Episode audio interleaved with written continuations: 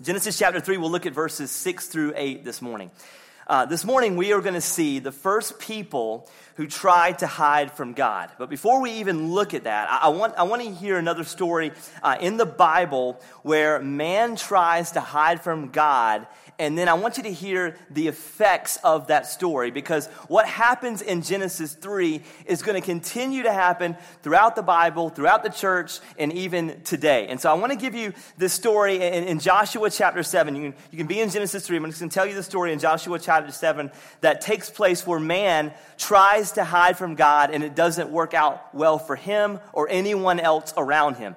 In Joshua chapter 7, uh, Israel is, is in a place where they've moved moved out of oppression and they're flourishing as a country. Uh, Joshua was their leader, and, and uh, they were commanded then to go back to some of the people that had put them under tremendous persecution and oppression. And one of them was a smaller country named Ai. Ai is how it's how you literally is spelled. And Josh, God, he uh, God tells Joshua to go and attack Ai. And, and at this point, Israel was a much stronger nation than Ai. They, it would have been like the equivalent of uh, the, the New England Patriots to go and play J.H. Rose High School. I mean, it was supposed to be an easy victory for them. And what happens is Israel goes to Ai to, to uh, get revenge. And then as they go, they're in the battle, and immediately, God's people, the Israelites, they lose 36 men right out of the bat, killing no one from Ai. And so they go, What's happening? This is not right. This is like the equivalent again New England Patriots, J.H. Rose High School, J.H. Rose High School is up at the half. They're going, What's going on here? So they all flee and they flee from Ai and they go back to uh, their, their, their land and they, here they are trying to figure out what happened. But if you read back in Joshua chapter 6, you'll see about a man whose name is Achan. And Achan took something that God told him not to take. It was called the devoted thing. We don't know what it was, but what happened is he took this devoted thing and he hid it in his tent where his family would eat, sleep, where his family would pray, where they would do life together. He hid it underneath all the things that he was familiar with in his home. And God tells the Israelites, okay, something's wrong because we lost against Ai. And they cast lots, which is sort of like rolling a dice. And God would sovereignly use that to bring out people who were in sin. And what happened is the lot falls on Achan. So the Israelites go into his tent and they search his tent and they find this devoted thing that God commanded the Israelites not to touch. And then what happens is God blames Achan because he took the devoted thing that he was not allowed to take and he hid it from God and God's people. What happened was God commanded him and his entire family to be stoned, and everything that they owned was to be destroyed. And then they were buried in this place. And the place that they were buried in was called later by the Israelites the Valley of Trouble. Now, I tell you that story because it's interesting. What you have is a man who thinks, I'm going to take this devoted thing and it's not going to be a big deal. It's not going to, not going to hurt anybody. It's just going to be between me and God. No one else is going to be affected. What I'm trying to tell you this morning is when we hide things from God and from others, it absolutely affects not just us, but everything else around us. Are you tracking with that? Because Adam and Eve were the first people to begin this process of what it means to hide from God.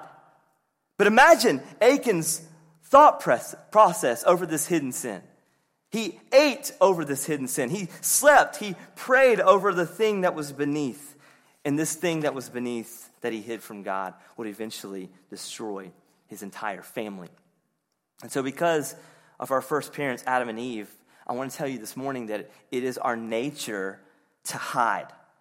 It's our tendency to do what they did. It's our tendency to do what Achan did. So today I want us to see this in the text so that we can know how to avoid it. But also I want you to see that the gospel is the only way that we can avoid attempting to hide from God. So in Genesis 3, this is what we have. We have this familiar story God made male and female in his image, and he placed them in a garden where everything they needed was provided for them.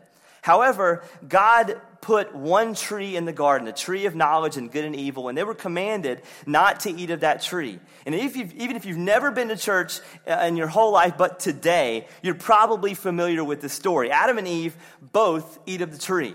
But let's see what happens in verse 6, beginning in, in chapter 3, verse 6. It says, So, when the woman saw that the tree was good for food, and it was a delight to the eyes, and the tree was to be desired to make one wise. She took of its fruit and ate, and she also gave some to her husband who was with her, and he ate. Now, we looked at this last week. Uh, Eve was deceived, Adam wasn't. Adam knew exactly what was happening. He sinned willingly. She was deceived by the serpent. Both of them are responsible. In fact, when the Apostle Paul talks about the curse of sin, he actually blames both Adam and Eve, but he actually starts with blaming Adam because Adam was responsible for fighting against the serpent's lies um, and disobeying God. But if you go down in verse 7, this is what happens next. But uh, then the eyes of both were open, and they knew that they were naked. And they sewed fig leaves together and made themselves loincloths. Now, what does this mean? They knew that they were naked. It seems pretty obvious I don't have clothes on. I'm naked, right? What does it mean that Adam and Eve, uh, what, what it means is that Adam and Eve had fallen from the pinnacle of innocence and intimacy with God. Now, because of sin, they are flooded with guilt, shame, and fear. So, what do they do? They try to cover themselves. Have you ever been in a situation where you've had to cover yourself quickly and frantically. This is what they did. My um, older brother, Randy, when he was a teenager, he was walking. We had this long hall uh, on, on, the second story of our house, and the bathroom was in the hall. And, and, to walk to your room, you had to walk past other rooms to get to uh, your room. And so, um, my brother, he was walking out of the bathroom, and, and evidently he forgot his towel, so he had no clothes on. He's walking down the hall, and he's passing by my mother's room to get to his room. And if you want to guess what happens next, a door opens, and it's my mother who walks out on my naked brother walking down the hall. And as he sees her, every teenage boy does not want to be seen naked like mom. You don't want to see it, right? And so he's walking and he screams and panics and starts looking for something to cover. And the only thing that he could find was our family cat that was beside my mother's room. So he grabs the cat and puts the cat in front of him to guard him so that my mom doesn't see him in his birthday suit. All right? So that's what happened in the Tugwell household. Eve, Adam and Eve did the, almost the exact same thing. They did what they could not to get caught. They quickly ran from cover. They used fig leaves. Interesting. Fig leaves are itchy and somewhat prickly. To use this for cover wouldn't make sense, but it shows how desperate they were to hide. What was difficult now, though, is because of their sin. You see, Satan told them only a half truth. He said that they would not surely die as God promised, and they did not die that day as they supposed they might. Adam actually lived um, 930 years, but he did eventually die. But here's what it means when he says, You will surely die if you eat of this tree. Death is really what, what died was their, their constant communion with God. That's what died. Their eyes were open because they realized that evil brings death. They realized they were no longer, as it says in Genesis 2, very good. Remember how chapter 2 ended? It ended with the very last verse. It says, The man and his wife were both naked and were not ashamed. Now they have sinned and they stood naked, yet ashamed. Theologian Henri Blocher explains it this way. He says, In the Bible, death is not the reverse of life. It is not the reverse of, or death is the reverse of life. It is not the reverse of existence. To die does not mean to cease to be, but in biblical terms, it means cut off from the land of the living. It is a diminished existence, but nevertheless an existence. What happened when Adam and Eve sinned, they died in the sense of their relationship with God. Their innocence was gone. They went from having only pure thoughts to having impure thoughts. They went from being people who were sharing to be people who were greedy. They went from worshiping God to being idolaters. And now what would happen is they would have to labor to love God and love each other. But notice what else happens in verse 8. When they heard the sound of the Lord walking in the garden in the cool of the day. Isn't that kind of an eerie sight? They heard the sound of the Lord walking in the garden in the cool of the day, and that the man and his wife hid themselves from the presence uh, of the Lord God among the trees in of the garden. Now, we have to understand something, to understand the weight of this text. We have to understand what it means to, to be in the presence of God. I want you to know this morning that God is everywhere. He is in everywhere in creation. He is omnipresent. Uh, the theological term is omnipresent. He's everywhere at all times. However, the Garden of Eden was a special place for God's presence on earth. Later on in the Old Testament, his presence would reside in the temple and in the tabernacle. And, and even Moses writes here in, in verse 24 of chapter 3 that when Adam and Eve were eventually cast out of the garden, he placed a, a cherubim, angels were placed at the entrance to prevent anyone from going in because no longer man could enter into the presence of God. And later, as the tabernacle was built and the temple was built, statues of cherubim were placed outside of the holiest place inside the temple to show that no man is holy enough to enter God's presence. And this is an interesting side note, by the way. In, in Revelation 21 and 22, when they talk about the new heavens and the new earth, great text to go and read later on. The Garden of Eden is just a picture of what's to come in the new heavens and the earth and new earth because we will always be in the presence of God in the way Adam and Eve were in the presence of God uh, in the garden. And so when God is walking in the cool of the garden, this isn't anything new for Adam and Eve. They would have heard the sound of his footsteps, they would have heard the sound of his voice. And this voice used to bring them joy. They used to love hearing his footsteps come near to them. Now, it's not a sound of joy, it's a sound of dread. And it's a sound that brought fear.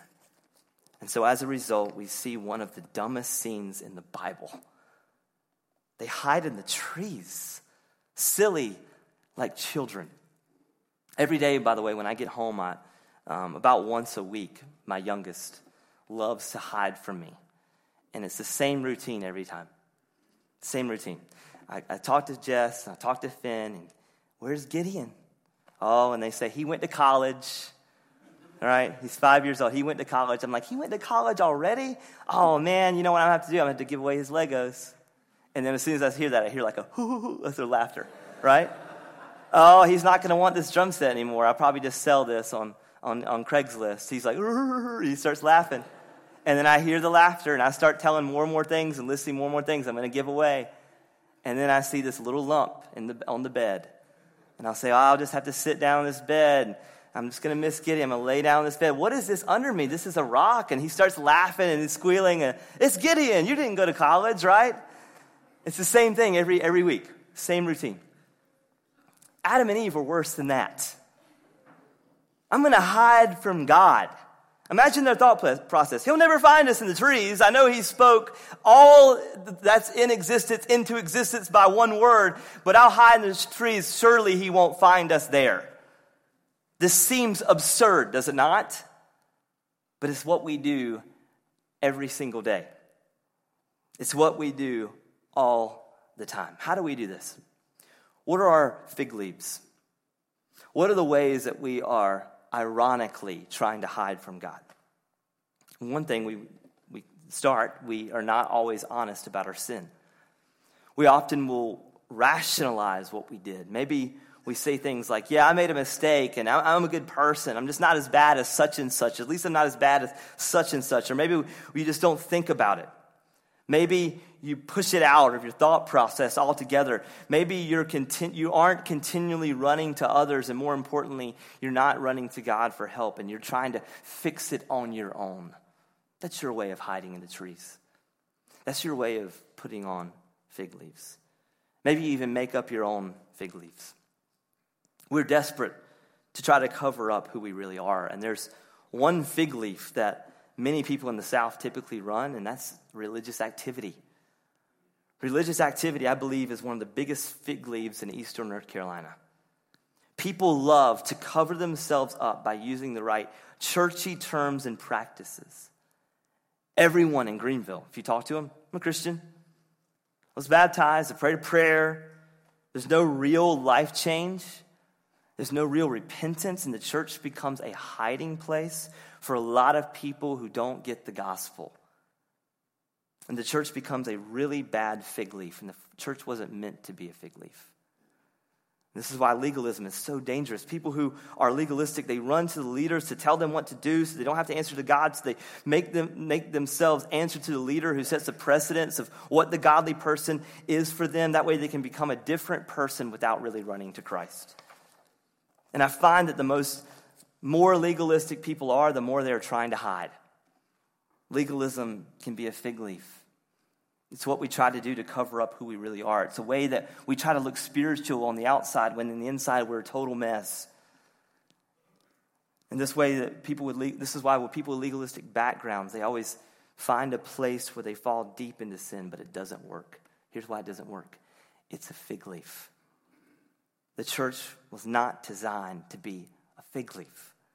The church was designed for the people of God to gather and to be honest and to be transparent and to be welcoming and be loving and serving and forgiving and sharpening one another. And it breaks my heart, friends, Integrity Church, it breaks my heart when people miss that. Being a believer over, for over 20 years of my life, I've seen this happen multiple times in the church, and perhaps you have too. Where you see the nice family, they're coming together and they're worshiping and they're serving together, they're attending church, and everything seems fine and they're happy on the outside. But then out of nowhere, you find out that the dad has an affair with the secretary and he's running off and he's leaving his family behind. And you just go, What happened? They seem so nice. They seem so in love. They seem so together. It didn't happen overnight, it happened by smaller fig leaves and bigger fig leaves. It happened with the downward progression of sin. It happened because he had an issue with porn that he never told anyone about. It happened because he would continue to let his eyes wander and never confess it. It happened when he uh, didn't set up boundaries with him and the opposite sex. He would text whatever female that he knew, or email them, or talk to them on social media inappropriately. It happened when he would flirt and set up a private email so he wouldn't get caught. This happened fig leaf after fig leaf after fig leaf. And this is why it makes me so sad to see the body of Christ that you often hear about someone's house when it's burnt to the ground, but you rarely hear about someone's house when it's on fire. And that's not the gospel. The church was not made to be a fig leaf. The church was not made to be a place that we hide. It's a place that we're supposed to be free. And so every time I meet with a couple, do premarital counseling for them before they do their wedding. I typically, typically go to Song of Solomon. Song of Solomon, chapter 1 and chapter 2. It's a very interesting book. And in this place in, in chapter 2, you have this bride who she's a soon to be bride and she's freaking out about the wedding. I know none of you ladies know anything about that.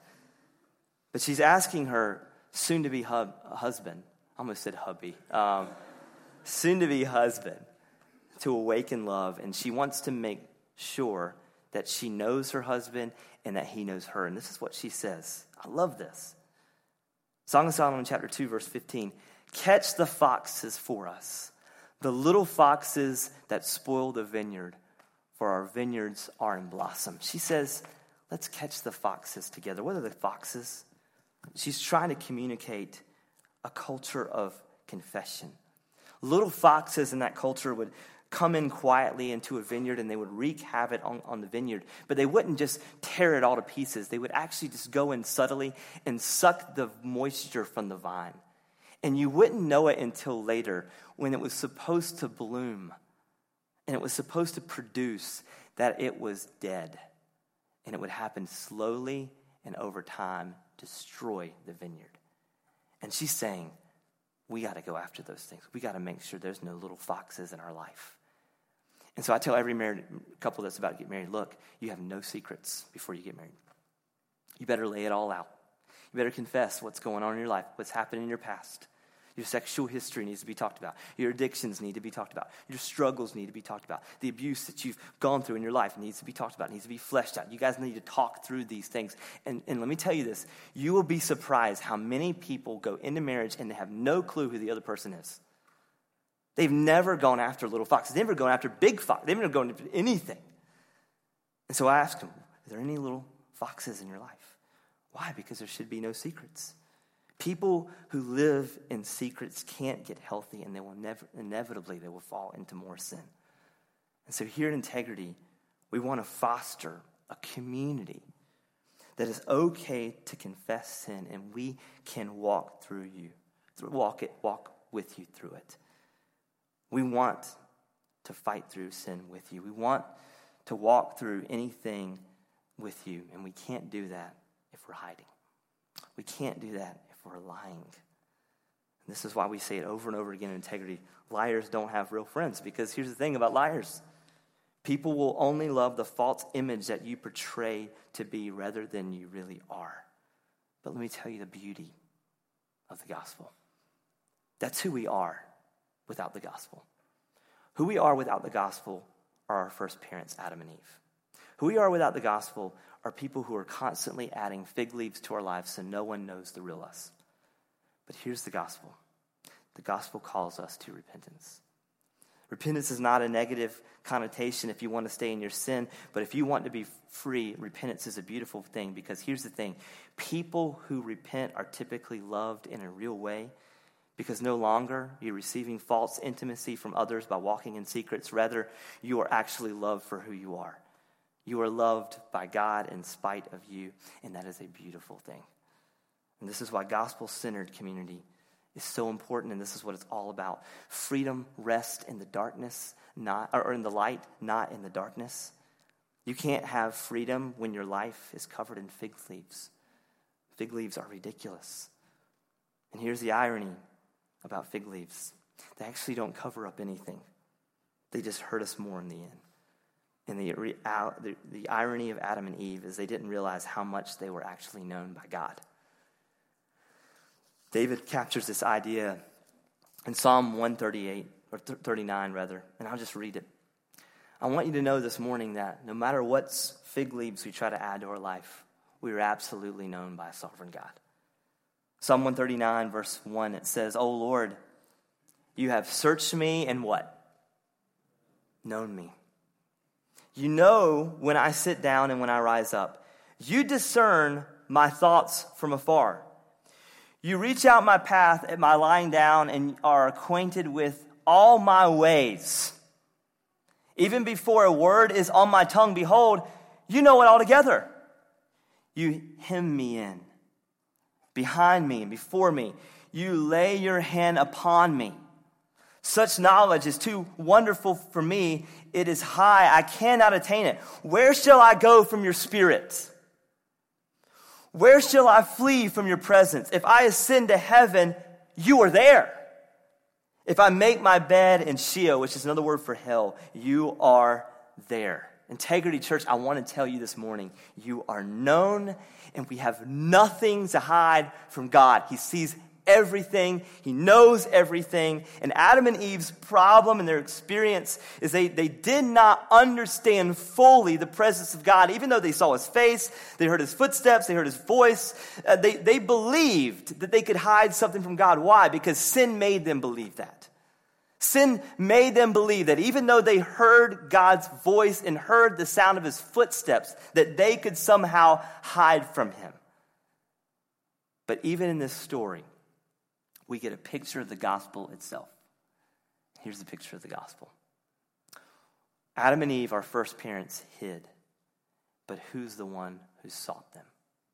God. We hide, He seeks. Sin brings shame into our life. Sin says, don't allow others to see the real you, they won't love you. They won't think you have what it takes. Sin says, don't let God see the real you. He won't love you, He won't accept you. So hide the real you. And this is when shame ru- ruins our lives. It rules us, and fear rules us. But here's the beauty of the gospel we hide, but He seeks. The gospel intersects our lives. The gospel says, You didn't choose Him, but He chose you. You were brought out of shame when God looked at you and said, You are mine. Then he took our nakedness and our shame and he clothed us in his own righteousness. His righteousness is his sinless life and sacrificial death on the cross when he died in our place. And so here's the beauty of knowing Christ you don't have to hide. You can't actually hide because he won't let you hide. If you can hide long, you need to actually wonder if you are truly a believer. Because Charles Haddon Spurgeon, the, the, one of the greatest preachers ever, calls the Holy Spirit the hound of heaven. He's always pursuing you, He's always chasing you, He's always bringing you out of that place where you're trying to hide.